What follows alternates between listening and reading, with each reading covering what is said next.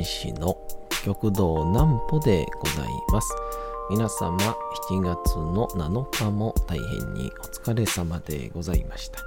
お休みの準備をされる方、もう寝るよという方、そんな方々の寝るをともに寝落ちをしていただこうという講談師、極道南歩の南歩ちゃんのお休みラジオ。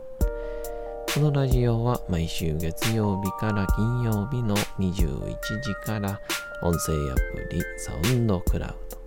Spotify、Amazon Music、Podcast にて配信をされております。皆様からのお便りもお待ちしております。お便りは極道南歩公式ホームページのおやすみラジオ特設ページから送ることができます。内容は何でも結構です。ねえねえ聞いてよなんぽちゃんから始まる皆様の日々の出来事や思っていることなどを送ってください。ご希望の方にはなんぽちゃんグッズプレゼントいたしますので、住所、お名前お忘れなくと。えー、いうことで、えー、おととい、えー、昨日からか、えー、阪神百貨店での、えー、湯上がりビールフェスという一回植栽テラスのイベントで MC をさせていただいてるんですけど、まあ、あの昨日そして、えー、今日もやってきまして、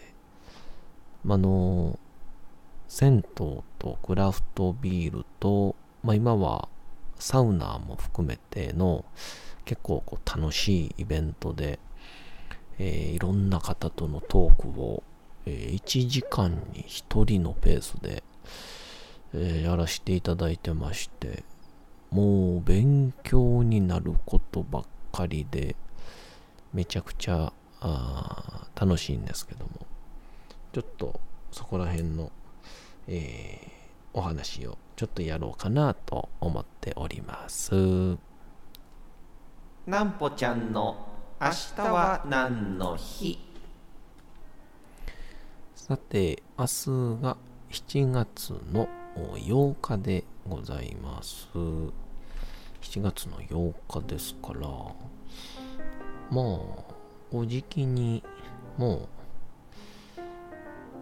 う、夏休みに入るんですよね。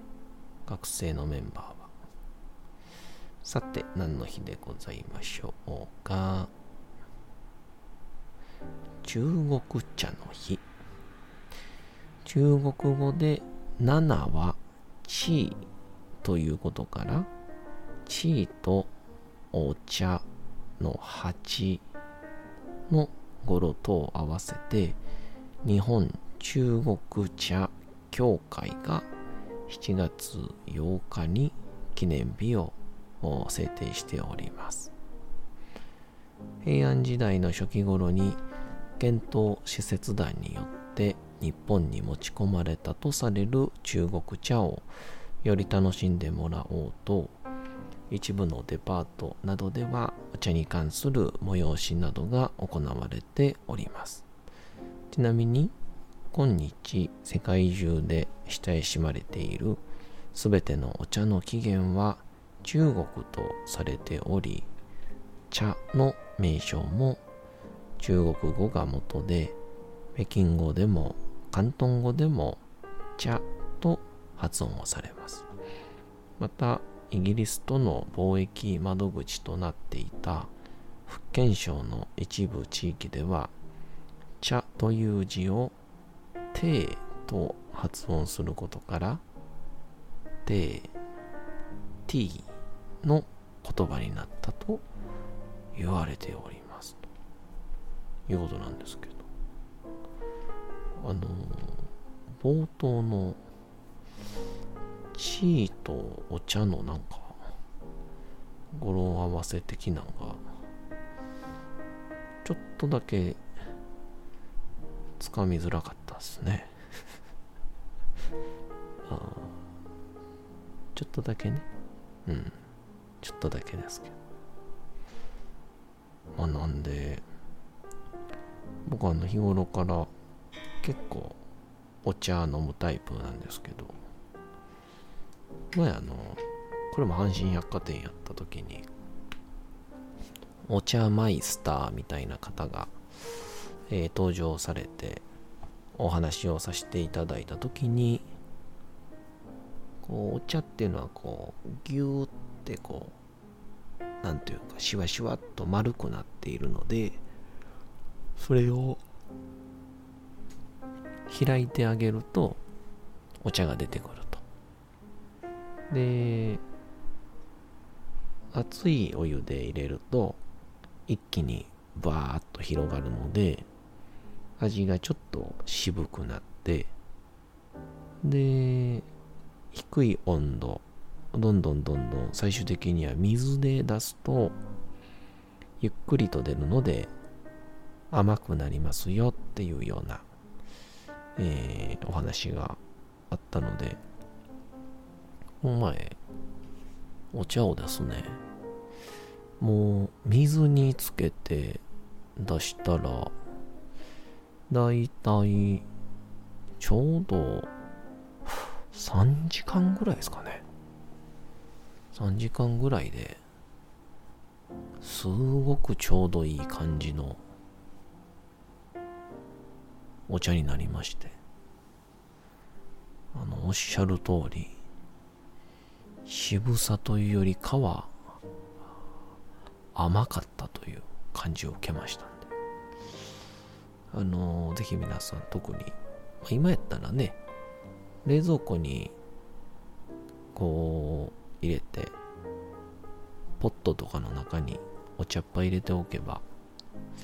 夜の間にお茶が出ますのでぜひやってみてはいかがでしょうか。阪神百貨店で、えー、湯上がりビールフェスというのでま今世間的に、えー、サウナブームがていてでそれに合わせてサウナクラフトビールもブームが来てるので、まあ、そこに非常にこう戦闘業界も若い方々がその業界を盛り上げるっていう意味も込めてすごい若い世代が銭湯を復活させていってる流れも含めてやっていこうっていうそんなイベントなんですけど。でそこで昨日はそうですね。結構いろんな方とトークさせていただいて今東淀川に淀川に上方ビールって言ってあの上方はこの上に方角の方で上方なんですけど一応これもクラフトビールになっていてででこの上方ビールの社長の四方さんっていう方と、えー、徳島のライズウィンっていう、えー、もともとその地域とかの、まあ、活性化を目的としている団体会社が一つきっかけとしてこのサウナと、えー、ビール的なところを合わせてやっていこうっていうのを決めたっていうところで、えー、赤ああ上勝町というところで、えー、やってらっしゃるんですけどその2人の、うん、トークショーに僕もちょっと真ん中で混ぜてもらってお二人にいろんな話を聞くっていうことやったんですけどまあ出てくる話出てくる話が、えー、聞いたこともないようなこの上方ビールっていうのが今あのー、まあ淀川区に東淀川かなにある、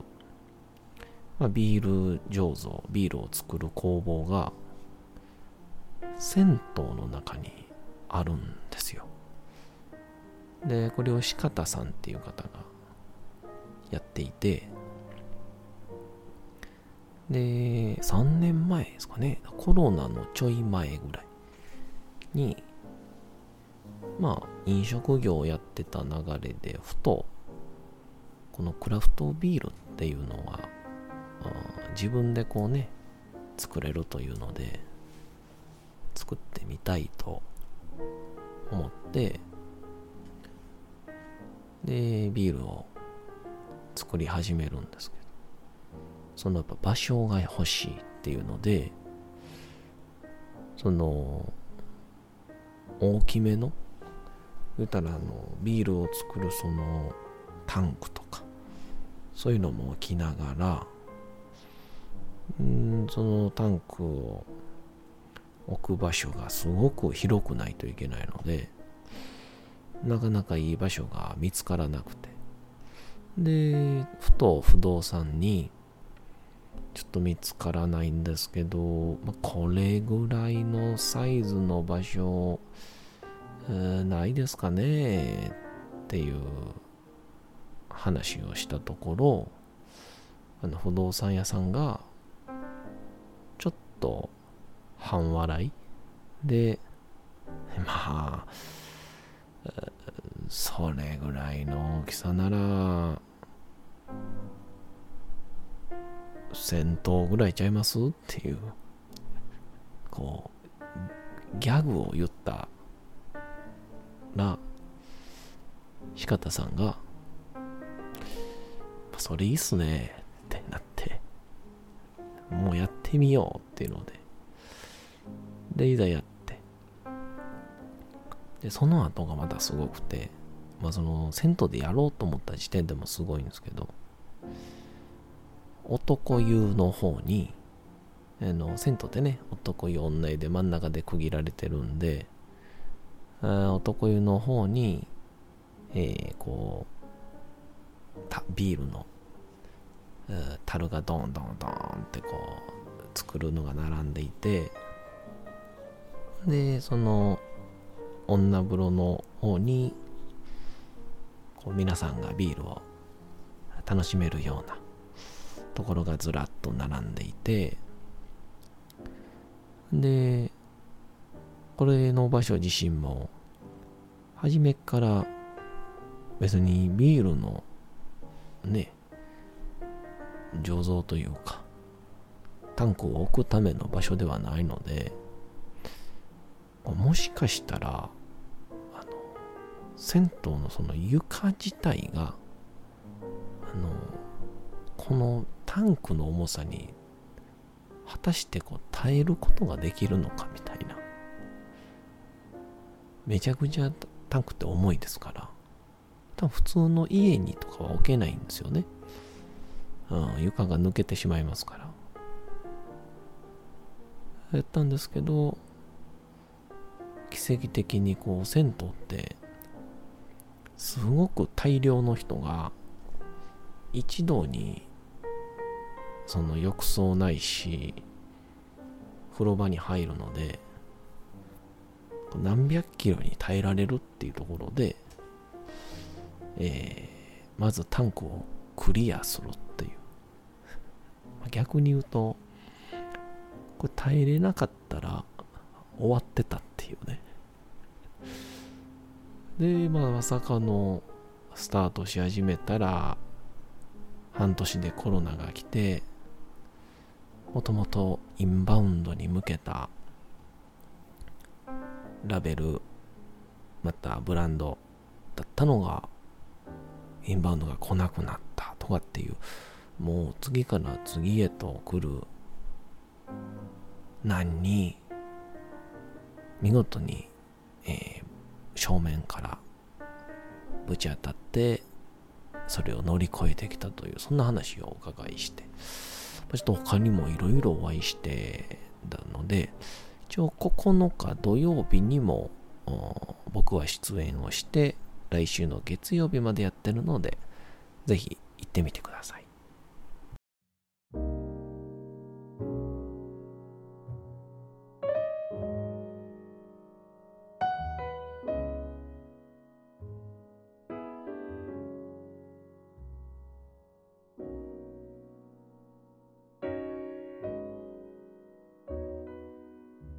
さて、時刻はうとうと朗読会の時間となりました。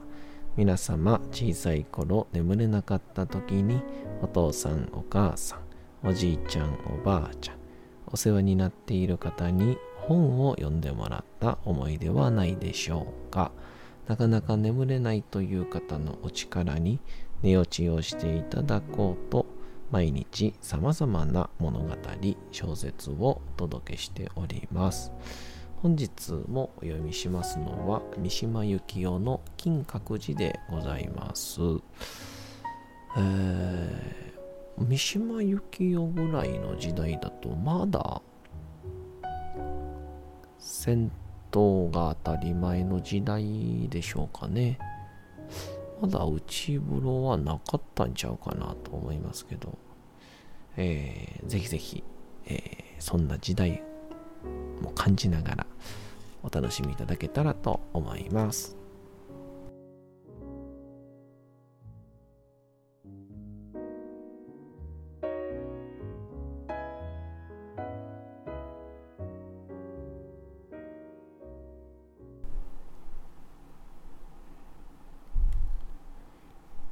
金閣寺三島由紀夫。父が目を覚ましているのに気づいたのは咳を押し殺している呼吸の不規則な踊り上がるような調子が私の背に触れたからである。その時突如として13歳の私の見開いた目は大きな暖かいものに塞がれて、めくらになった。すぐにわかった。父の二つの手のひらが背後から伸びてきて、目隠しをしたのである。今もその手のひらの記憶は生きている。例えようもないほど広大な手のひら。背後から回されてきて、私の見ていた地獄をたちまちにしてその目から覆い隠した手のひら。高いの手のひら。愛か、慈悲か、屈辱からかはわからないが、私の接していた恐ろしい世界を即座に中断して、闇の中に葬ってしまった手のひら。私はその手のひらの中で軽くうなずいた。了解と合意が私の小さな顔のうなずきからすぐに察せられて父の手のひらは外された。そして私は手のひらの命ずるまま手のひらの外された後も不眠の朝が明けてまぶたがまばゆい外光に透かされるまで、かたくなに目を閉じ続けた。後年父の出棺の時、私がその死に顔を見るのに急で、涙一つこぼさなかったことを想起してもらいたい。その死と共に、手のひらの規範は解かれて、私がひたすら父の顔を見ることによって自分の性を確かめたのを想起してもらいたい。私はあの手のひら、世間で愛情と呼ぶものに対してこれほど律儀な復讐を忘れなかったが、母に対しては、あの記憶をのろしてないこととは別に、私は追贈、復讐を考えなかった。